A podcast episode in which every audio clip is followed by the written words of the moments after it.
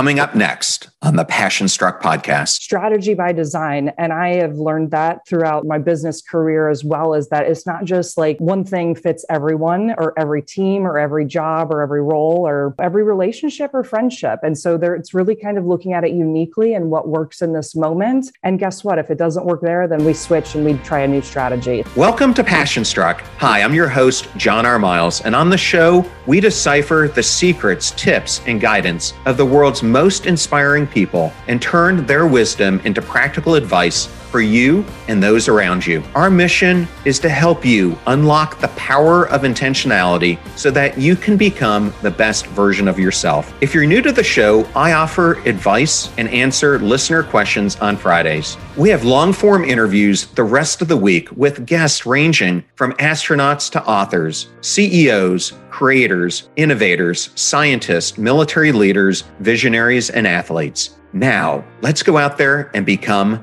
Passion Struck. Hello, everyone, and welcome back to episode 132 of Passion Struck. And thank you to each and every one of you who come back weekly to listen and learn how to live better, be better, and impact the world. And if you missed yesterday's interview, it was with retired astronaut Nicole Stott, where we discussed her journey to both the International Space Station and to the depths of the ocean as an aquanaut and additionally, her most recent polar expedition. My solo episode, if you missed last Friday, was on how do you learn fears and why it's so important to do so. And earlier in that week, we had on a behavioral therapist named Lori Singer, and I interviewed Liz Fosslien, the co author of the new book, Big Feelings. Now let's talk about today's guest. Anne O'Neil is a former WNBA player with the Sacramento Monarchs and was also an academic and all American at Iowa State. She broke the Iowa State high school scoring record and was later inducted into the Iowa Girls Basketball Hall of Fame. Today, following a 12 year tenure in athletic and healthcare industries, Anne took her expertise to Palo Alto Networks, where she is now a cyber transformational leader. She is also the co host of the Get Busy Living podcast with Barry Gottlieb. In today's discussion, we go into how she first developed her passion for playing basketball and why it defined so much of her early life. We go into the complexities from both of our perspectives of being a Division 1 athlete and how she persevered through injury to become both an academic and All-American. The biggest lessons that she learned from playing both at the professional level and in Division 1, her experience playing for Bill Fennelly, who is one of the winningest coaches in women's collegiate basketball. What what it was like to be with the Sacramento Monarchs when they won the WNBA title, how she transitioned into her current career, became a mindset coach, started her podcast, and how she has developed resiliency, and you can too. Thank you for choosing Passion Struck and choosing me to be your host and guide on your journey to creating an intentional life. Now, let that journey begin.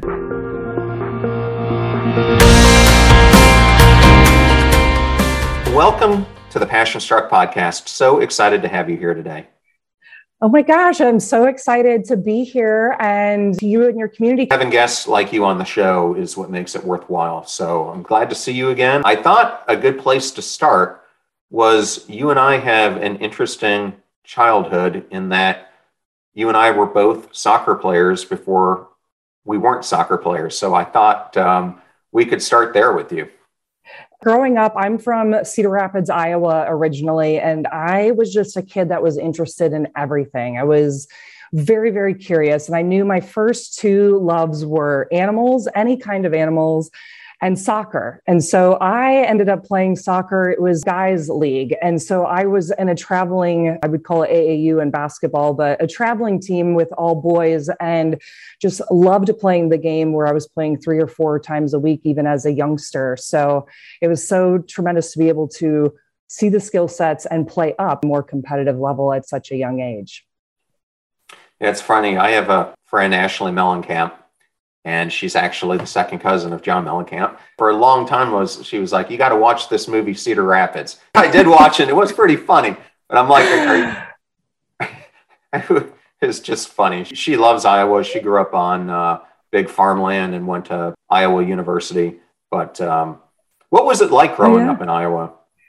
Uh, um, it's it's very family oriented. We kind of live in suburbia, but Cedar Rapids. If you watch that that cool movie that came out years later, it still has a like 150,000 um, population. So it was still a big city. Um, even back then growing up i was in one of the largest high schools in the state. So it's just a lot of uh, great people who really care about each other really builds an awesome community. The one thing that i the reason why i had to get out was because i was always just so cold and i couldn't handle the gray in the winter time so i ended up moving. I now live in miami. I moved here about eight years ago and i love the sun. I love the groundhog's day of it being warm. But uh, that's why i ended up moving from soccer at such a young age into basketball because it was so cold during the winter that I would, you know, we needed some indoor sports. So I started to move a little bit more from soccer and started playing a little bit more basketball where I could practice nonstop. So that's a that's a little bit about Iowa and also the transition from one sport into to the next. Yeah. So when you started playing basketball, did you just pick it up um, right away, or was it something that you had to work at?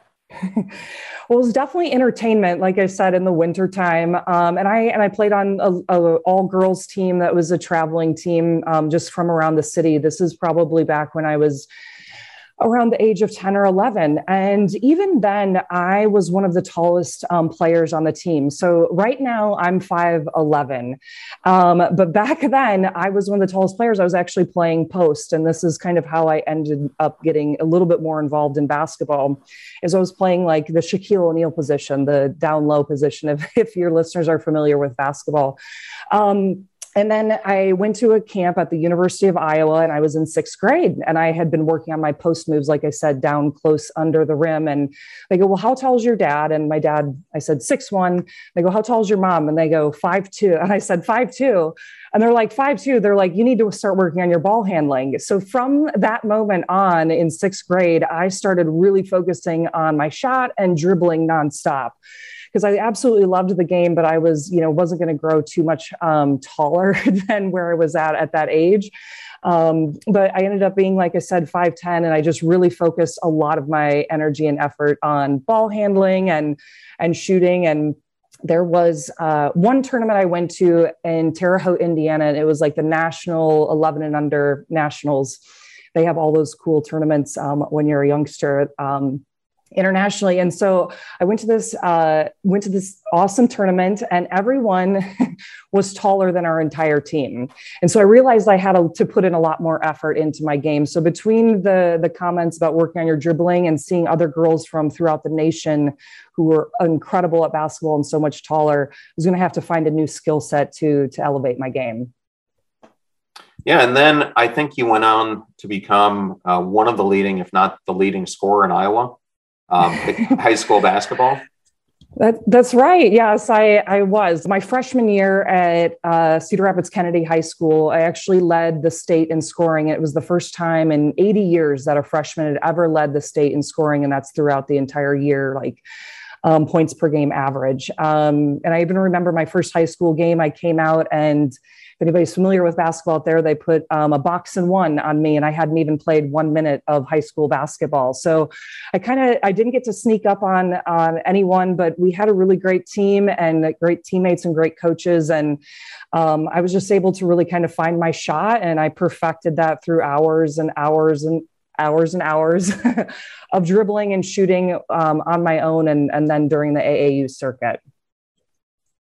Okay. Well, so then you kind of did the same thing um, I went through, and you got to do a number of college visits, and we actually had a few of them in common. Uh, one of my favorites was Duke. The funny thing for me was I went on the five visits, and then I went to the one place that I never visited. oh, really? Where where did you uh, where did you choose then? I ended up going to the Naval Academy. But my dream ever since I was young was really to go to the University of Michigan. I think my parents, grandparents just thought there's no question he's going to Michigan, especially after I got a scholarship. And I just um, went and something just didn't feel right with um, the coach. Mm, um, mm-hmm. And and I just didn't feel that bond that I was hoping for. And so I ended up being recruited by the track coach, Tim Cooksey, but our main cross country coach was, which was my better sport, Al Cantello, um, hmm. did something I think you experienced at uh, Illinois before you went to Iowa State. And that is when you're a runner and you've reached the heights that you've reached, um, when you have a coach who then tries to change the anatomy of how you're running and get you to do things that are completely foreign, it really messed me up uh, psychologically um, as well as the way I was performing. And so I think you experienced something similar.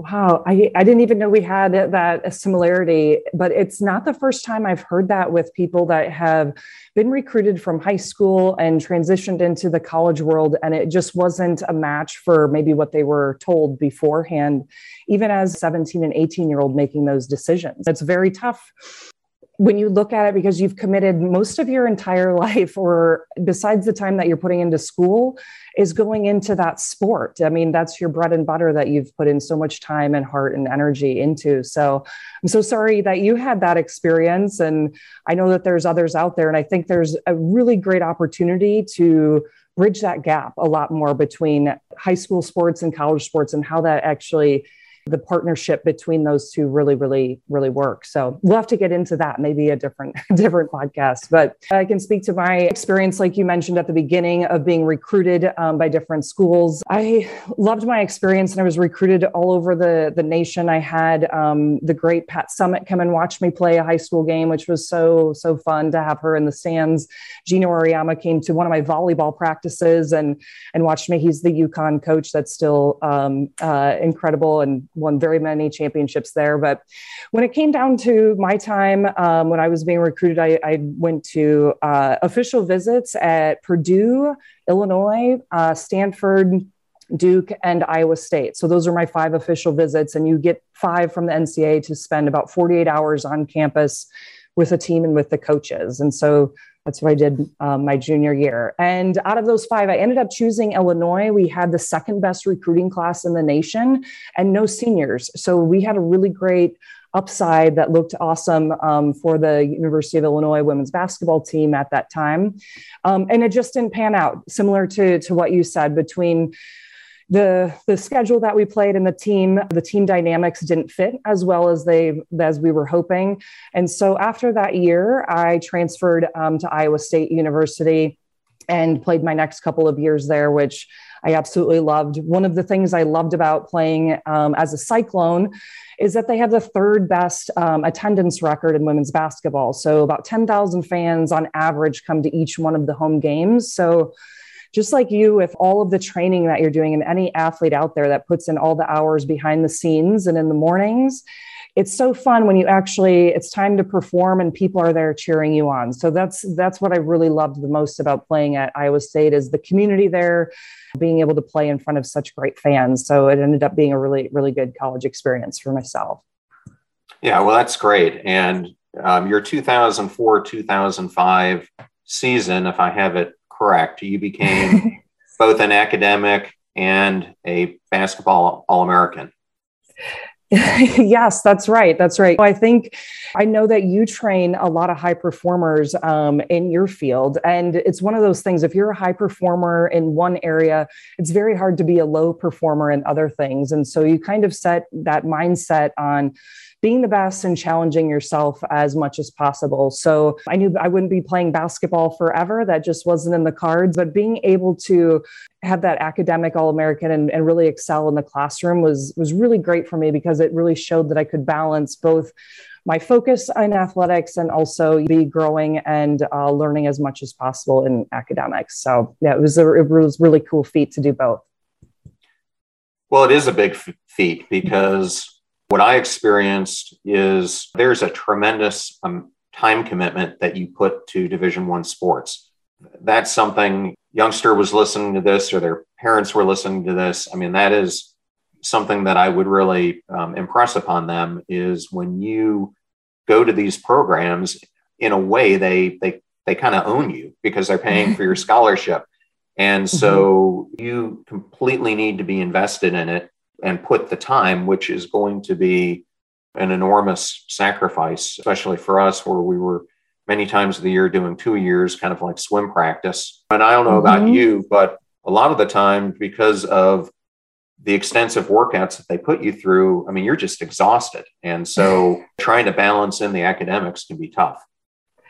Oh, oh, definitely. I'm just some smiling thinking about some of those like really early morning, uh, what they call fun runs when you're running 400s or 800s, just getting in shape to play basketball, lifting weights all the time. So it, it is a full time um, commitment, a full time job. Just in the last couple of years, it's really been great to see the NCAA embracing. It's called NLI, the the name, likeness, and image. Um, for these athletes where many of them can get paid for wearing the jersey and having their name on uh, the university. And i know that's just starting to unfold but it's really great to be able to see that there's so much commitment here by these athletes whether it's their school academics even the community service time that you put in um, and then obviously performing at such a high level. It's it's really great to see being able to balance both um, with nca and um, well, it'll be it'll be fun to see how that unfolds for sure.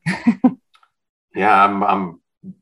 Do you think it will be for the better or for the for the detriment? Right now, it's it's too it's too early for me to really make a call on it. I the best thing that I've been able to do is I've been able to see it as an athlete what it looks like.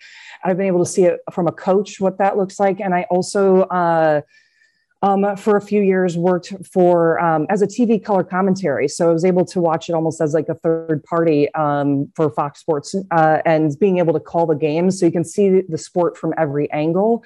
And I think from any angle you look at something, if you look at a holistic hologram of something, it's going to have its positives and negatives. So the jury's still out right now, but I do see positives and negatives on on both ends. So we'll see what we'll, we'll see what shows up here, even just coming this year let's just take NCAA football.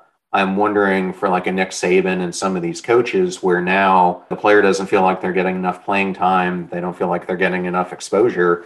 It's just creating this enormous transfer of athletes who go from one place to another.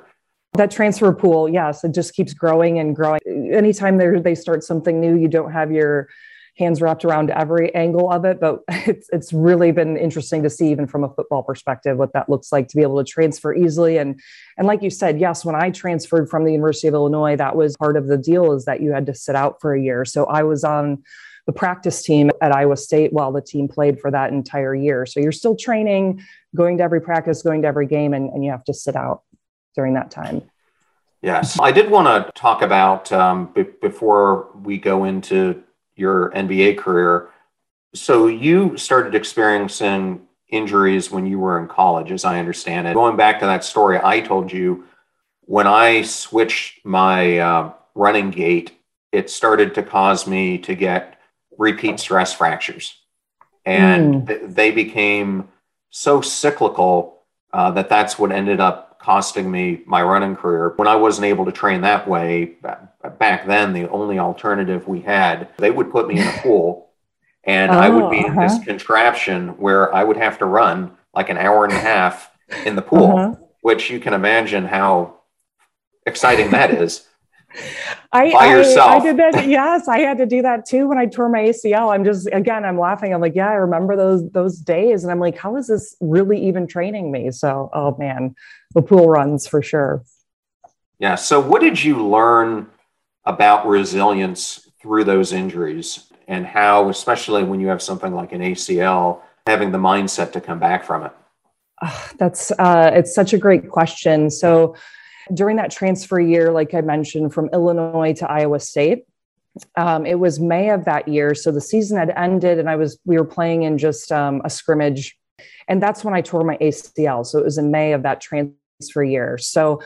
And tearing your ACL in women's basketball is a very tough sentence. It's at least about six months before you even can start really kind of jogging and running on your own, but the actual time to get back even to that place is almost about a year.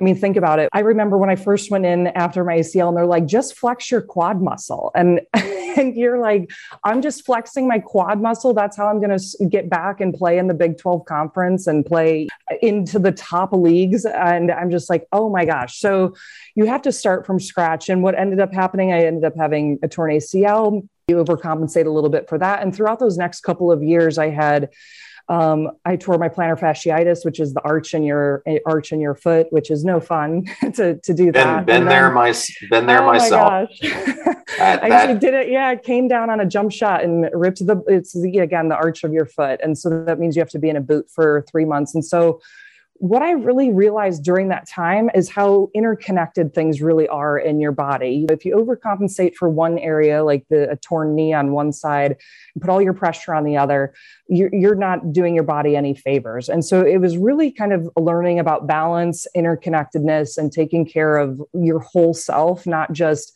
one part of the injury. It's really a full body experience, mental, physical, all spiritual. It was all of those things to be able to come back and have some really uh, great years um, with the team where we went to the NCAA tournament and I performed at a high level. That was kind of um, correlated that if I played well, our team ended up playing well. I had to uh, take on some of that responsibility, but we had an incredible senior class that really wanted to get to that NCAA tournament, and we did. Um, so to set those goals and keep working as a team and staying healthy and performing at a high level it was always about taking care of your your full self like i said mentally physically emotionally. Just keep moving forward in in the best way possible. One of the biggest stories i've ever learned about during pain actually is Shaq O'Neal who you brought up earlier. And my son's best friend's father yeah was his doctor when he had his Achilles in- injury. Mm. And he told me they were monitoring it throughout the season, but at its height, it got the size of a grapefruit on the oh back of gosh. his leg. And he played like that through 25, 30 games. And I know a lot of people were saying, why isn't he jumping? Why isn't he moving? I've had Achilles injuries, and they are some of the worst. And I just give him so much credit for the mental toughness he had to go through that last season with that injury is mm. is unbelievable. And it ended up costing him the rest of his career. I mean, I know he was at the twilight at that point, but to be able to do that, if you've never had an injury like that, it's hard to even fathom. I was just going to say that's so interesting that you brought that up about even our physical injuries and hearing it from such an elite athlete like Shaquille O'Neal. And more so these days there's a lot and we wouldn't even know that. We're just watching the basketball game right? And watching him play and why isn't he jumping? And that's what we're thinking about. And now these days i love that athletes and student athletes are talking so much more about mental health and emotional health that goes on behind the scenes of getting ready to play and perform. And that's not even just about some of the injuries that they're dealing with. I know michael phelps talked a lot about that some of the us uh, women's gymnastics um, members talked about that. So it's really great that it's in the conversation to know that you know they're not just out here just playing tennis or playing a sport. It's a it's there's a lot of different moving parts that people are are dealing with. We will be right back to our episode with anne o'neil.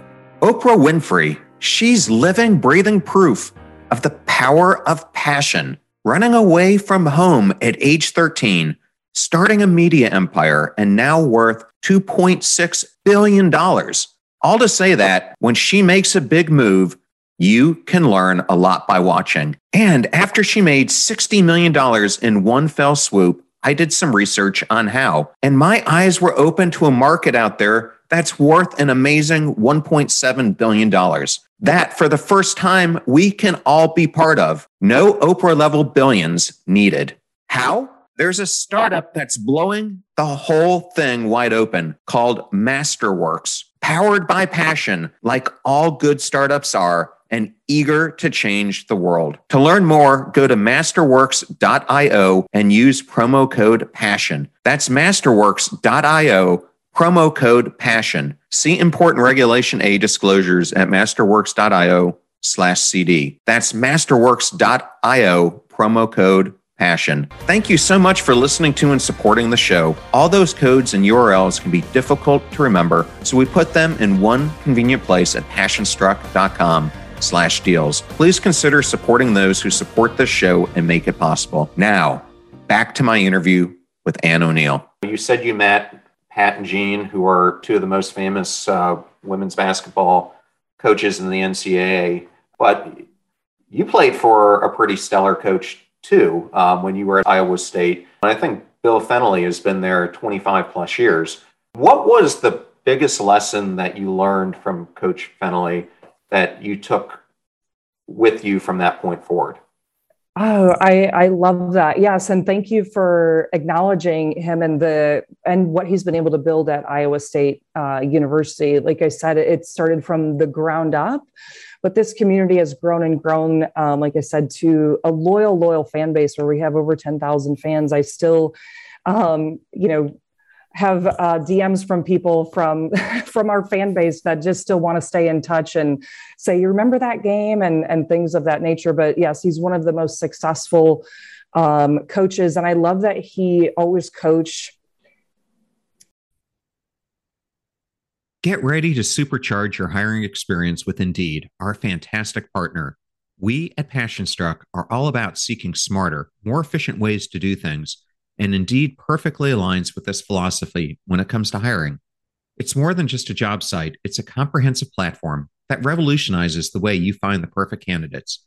With its powerful matching engine and over 350 million global monthly visitors, Indeed streamlines the hiring process, bringing top talent straight to you. No more sifting through endless unqualified resumes. Indeed does the heavy lifting just for you. And what I love about Indeed is its ability to centralize all your hiring activities, from scheduling interviews and screening applicants to messaging candidates. It's all in one place. During my career, I've hired thousands of employees, and I only wish I had Indeed's efficiency and speed back then. And here's a fact that absolutely blows my mind 93% of employers, according to a recent survey, say Indeed delivers the best quality matches over other job sites. That's quality and speed hand in hand. And listeners of this show will get a $75 sponsored job credit to get your jobs more visibility at indeed.com slash passionstruck. Just go to indeed.com slash passionstruck right now and support our show by saying you heard about Indeed on this podcast. Indeed.com slash passionstruck. Terms and conditions apply. Need to hire? You need Indeed. I know all those discount codes are difficult to remember, so we put them all at passionstruck.com slash deals. Now, back to Passionstruck just depending on the team that we were playing. So a lot of a lot of coaches in NCAA just have their one style and that style is going to work versus anybody. And he was so strategic on each player and each play that it really made a difference for each individual game. It was like strategy by design. It was basketball by design all the time. And so lots and lots of our practices were extremely strategic on the defense we would play against certain players and the offense that we would run again just depending on the personnel that was in the game and you know then we're also dealing with injuries and who's playing and the playing time so i would think that that's probably one of the biggest um, things about coach fennelly that i learned is strategy by design. And i have learned that throughout my you know my business career as well as that it's not just like one um, one thing fits everyone or every team or every job or every role or you know every relationship or friendship. And so there it's really kind of looking at it uniquely and what works in this moment. And guess what? If it doesn't work there then we switch and we try a new strategy. So he's tremendous and they're having such a great year and i'm hoping to hoping to get back and um, take my nieces to a game soon yeah well that's great well, and you guys were, I think, 23 and 7 your senior year as well. So that's not too shabby either. Third, third in the Big 12, if I have it right. But yes. Yeah, I love that. Mm-hmm you've worked for all these years. You've got your eyes set on going to the WNBA. What was it like as you're sitting there on draft day um, as an athlete, waiting to see when your turn was going to come, if ever? oh my gosh, I I love this question, and uh, it's going to be kind of a funny answer. So actually no i was nursing my um, stress fracture at this time and there was actually a football scrimmage, like red and gold uh, scrimmage happening then in the springtime. And back then, the WNBA draft wasn't as popular as it is now, where everyone goes to New York City or wherever, and I even or even through Zoom. It's a very big deal on ESPN and ABC. But back then it wasn't. I actually got called and was told you just got drafted 30th in the WNBA draft. And I was like, what? I didn't even know. Uh, so I had, I actually had no idea. So it was actually such a surprise. And um, it was just, it was just a wonderful um, experience because at that time, I was really just focused on getting us to the NCAA tournament and playing as far as we could. And again, I was kind of um, working with a half a. We will be right back to our episode with Anne O'Neil. The pain in my in my stress fracture in my ankle. When the season ends, it's such a sad um, time because just spent four years with some of the greatest people and greatest friends and having some of the best memories.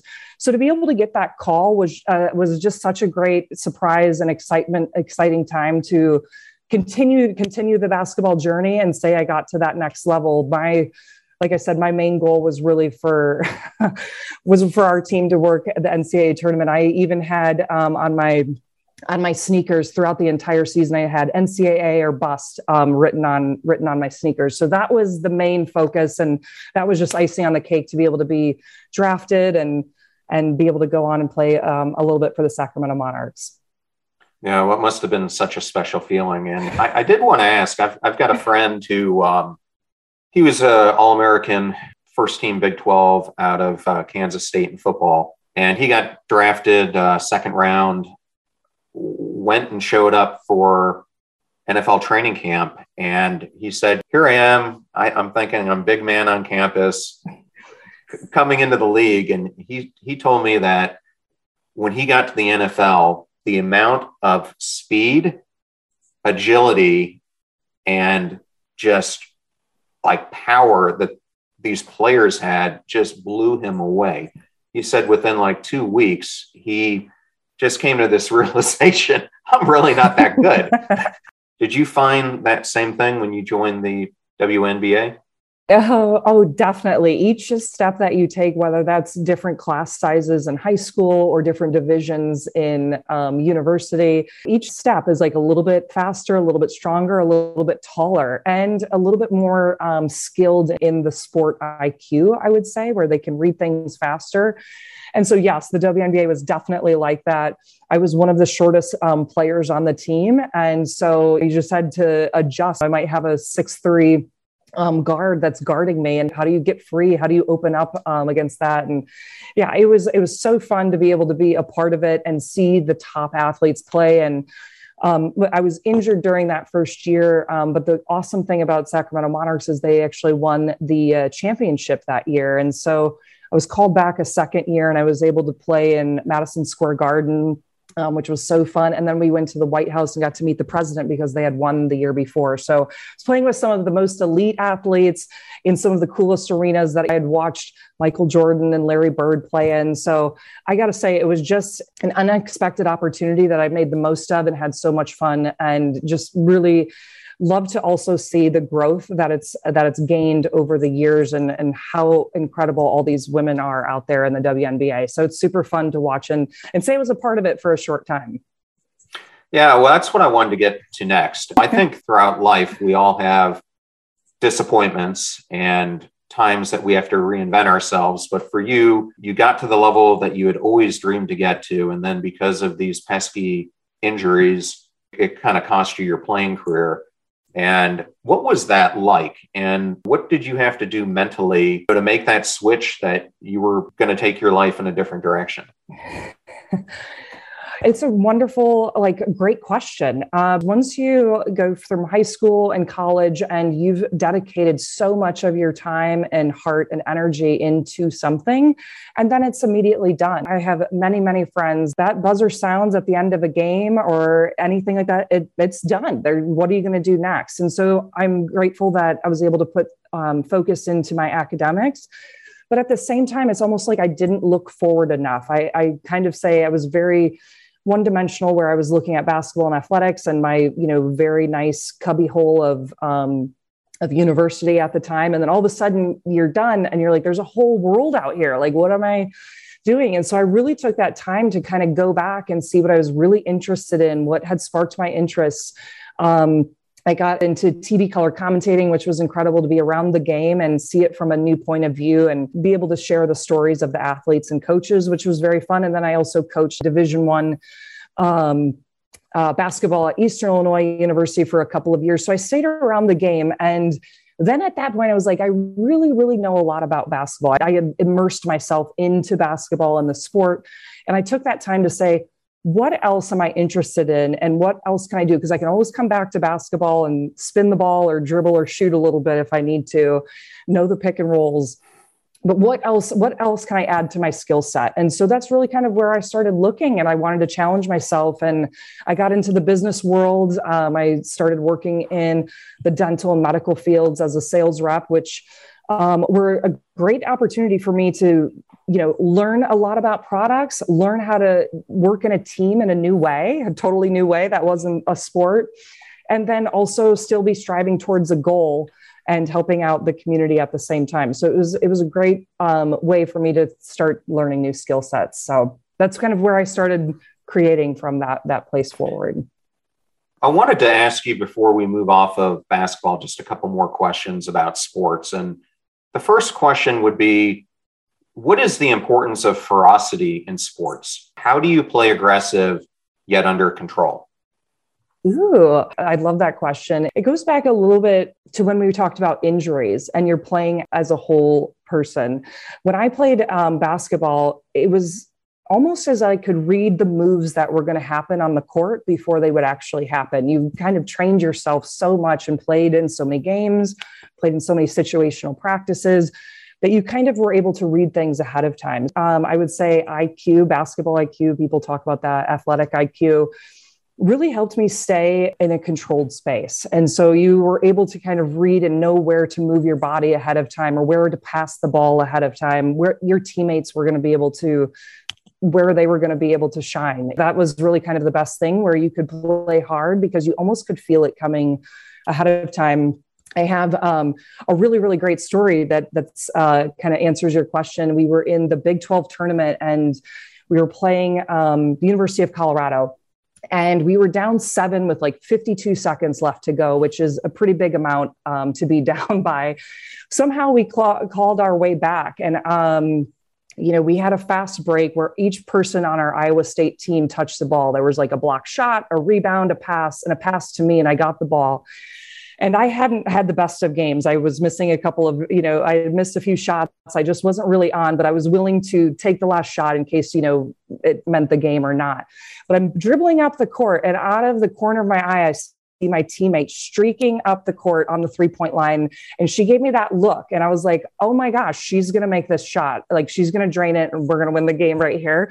So it was almost like, again, you've practiced it so many times where you could know what was going to happen before things were actually happening. And she gave me that look. I passed her the ball. She drained the three, and we ended up winning the game with like 0.0 seconds left. So it was an incredible uh, moment where we all kind of focused on that last play where all five of us touched the ball.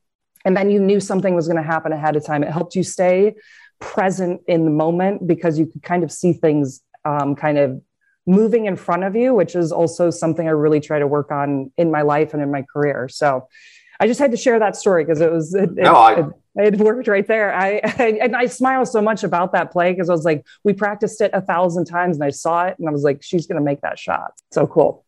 No, I love the story. Um, I I had two individuals on the podcast um, last year who both talked about this topic as well. One was a reti- retired Navy SEAL commander uh, Mark Divine, and the other was NASCAR driver Jesse Iwuji.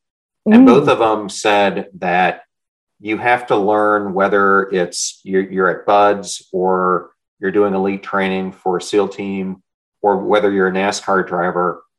How, how do you push yourself to the edge without going over the edge? If you're too timid, that's going to cause you problems. And if you push yourself too far, it's going to cause you problems too. But when you can figure out where that magical, like ether lies, mm-hmm. And everyone on your team or your pit crew if you're a NASCAR driver, like everyone is in the same zone. It's just a magical time when you saw that player streaking down and they gave you that look. I mean, you you knew you were both in the zone and, and that they were going to bury that shot. yes, I love that. There's like this unspoken language of after so many repetitions, it it becomes so natural and not even repetitions, but reading things. So like you're talking about Navy SEALs and, especially like NASCAR driving too, you're reading things before they're actually happening because when you're in that present moment you actually have to be a few moves ahead. So i think that's one of those things that um, the athletics taught me is to be looking you know from that spot forward and what's the what's the action that i'm taking there. So it's a really great methodology for life but i love even that those sports that you brought up and those people because that's incredible that they're out there making the moves but they're seeing it from a different angle which is so so interesting and and phenomenal aspect about sports. Observing athletes some of the ones that um, i thought were going to be the best athletes didn't turn out to be. And oftentimes those who i didn't expect to become an all-american became an all-american. And i think it really comes down to consistency and putting in the, the reps uh, day in and day out. What is the importance of having a quality routine in basketball and in life? uh, routine is everything. I love the word routine. What I've just kind of discovered for myself the last couple of years is I love the word cadence. And I feel like my body mentally, um, emotionally, spiritually, physically moves into a rhythm and a cadence. And I was even just kind of rediscovering that. Sometimes you got to look back to like go forward. Um, and how i would dribble and it would always be in a certain rhythm of dribbling patterns. And what that ha- how that looked for me as an athlete waking up and doing plyometrics in the morning going to class uh, over lunch shooting free throws going to class again hanging out at home and then for four straight years every night I was shooting baskets with my dad in the gym, whether it was Christmas, whether it was New Year's Eve, it was just part of like who I was. It wasn't something really I had to think about.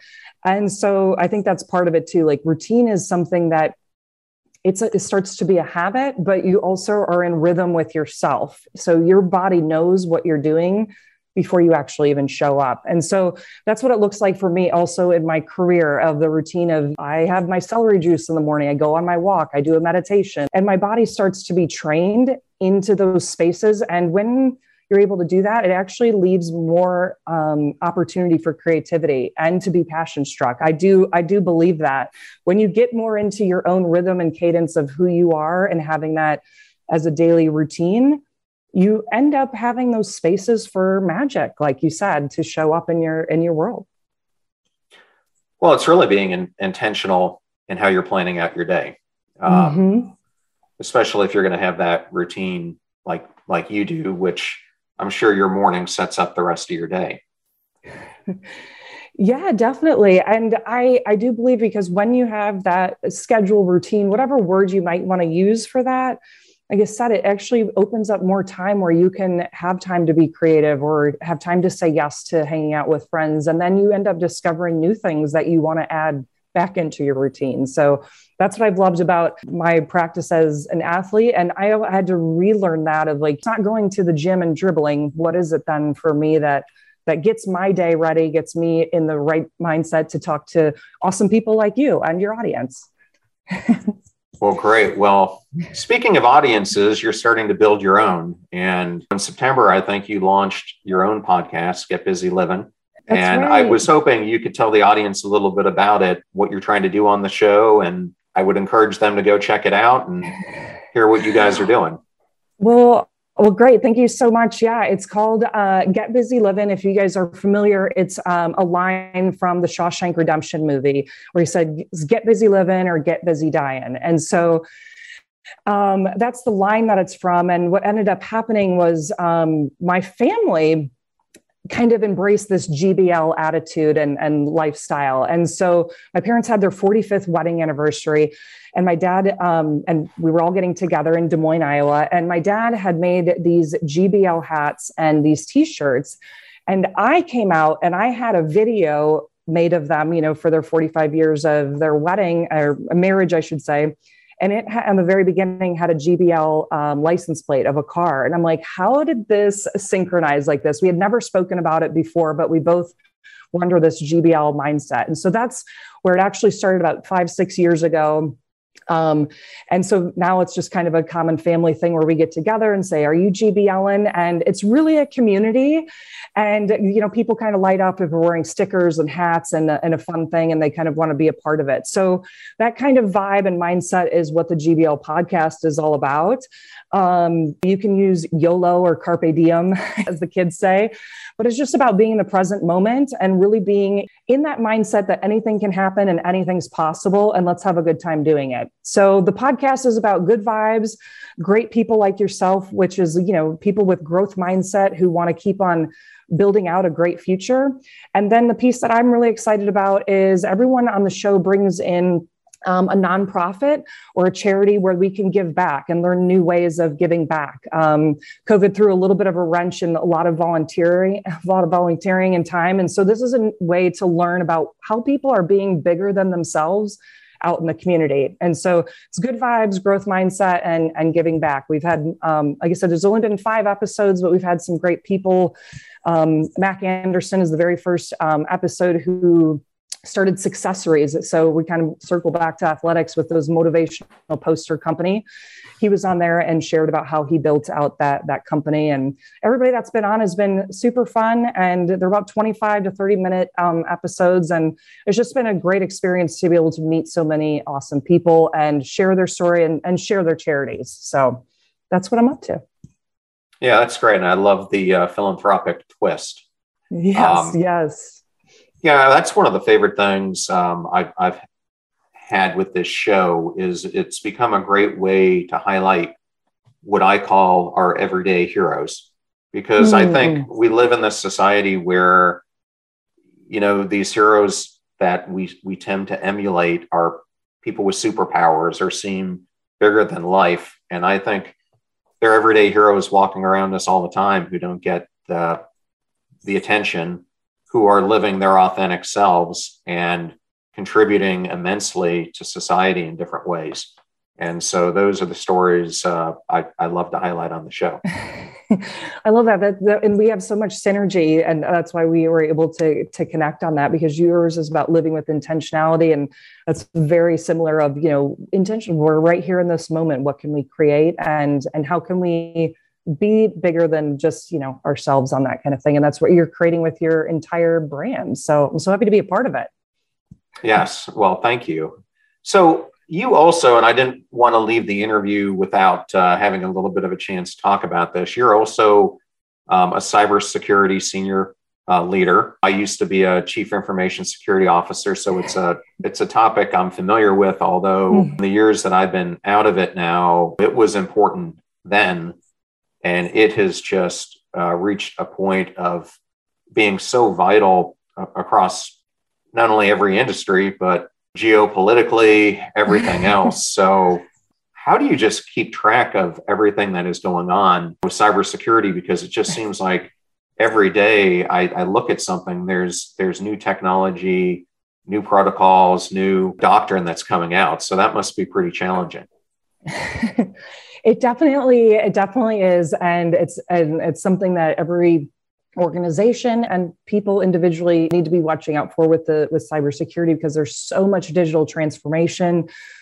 I mean, even if you just look at since COVID, when everybody started working from home and all the devices that they're using and logging into, um, it's a whole new world out there. And I, I, absolutely love my position. I work for Palo Alto Networks, um, which is a is a top cybersecurity company, but John, do you care if I uh, tell a little bit about how I ended up in this role? Do you care if no. I share a little bit about that? Okay. Sure. So, because I do think with living intentionally, your mission here, it's everything looks great on a resume, right, or a website, or when you talk to people. But there's there's lots of adversity out there that, that overcome, and I had my own personal one, and just wanted to share that there's highs and lows with everything you go through. And so, when the pandemic hit, I was working for a consulting firm um, in an international consulting firm. But if you can imagine at that time, people weren't really willing to give out $250,000 for a transformation from a consulting firm. So people were really holding on to their money. And what ended up happening is they had to let go about three fourths of the, the people in our consulting firm. So I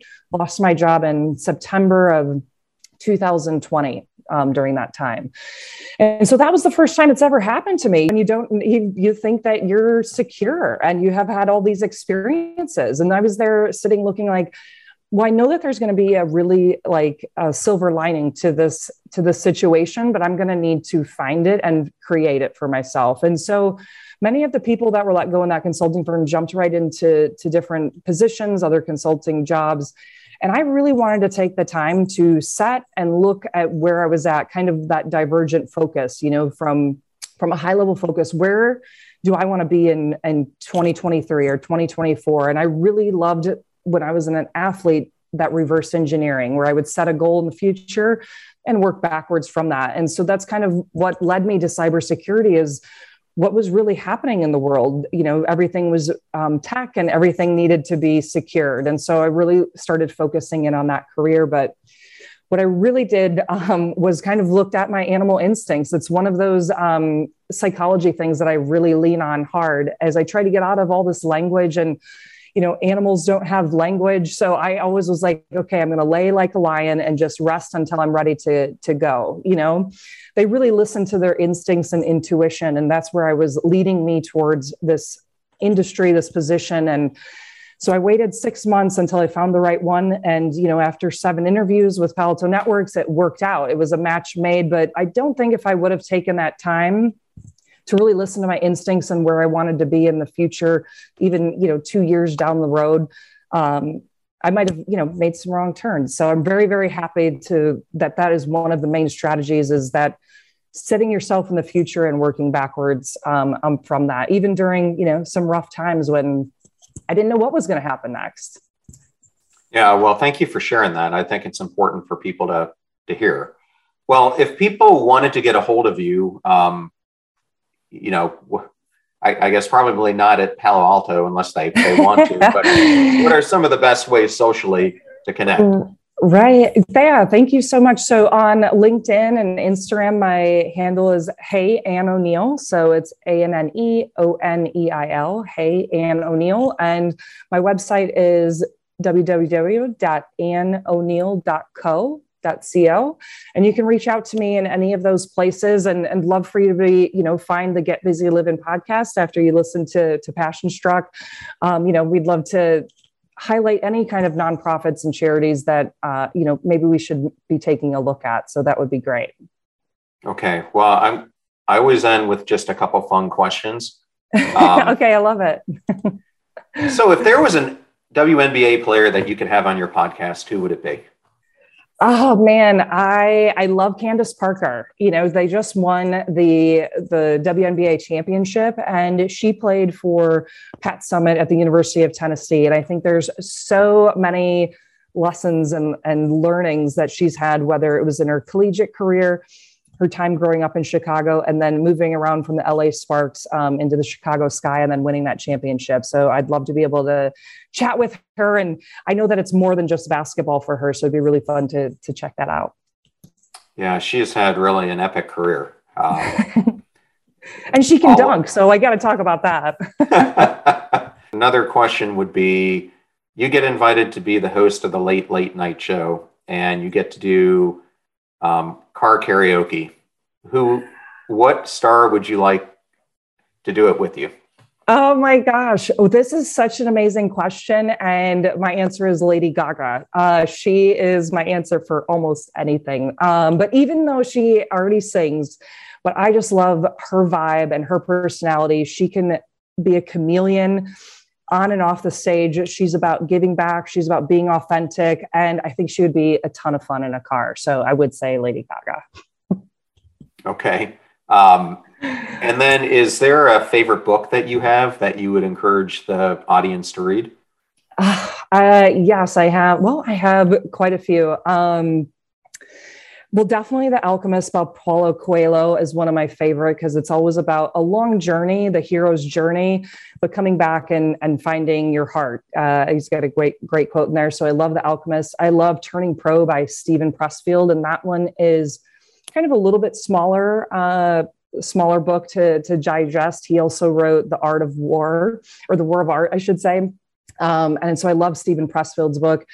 Um, I loved just recently The Infinite Game by Simon Sinek. That has been one that's been awesome because there's usually so many timelines and deadlines on our things. And when you're in the infinite game that he talks about in that book, it's an infinite life game that we're up to and we're playing. And so that's, you know, kind of goes into being passionate, being intentional, and keep showing up every day. So I love that one too.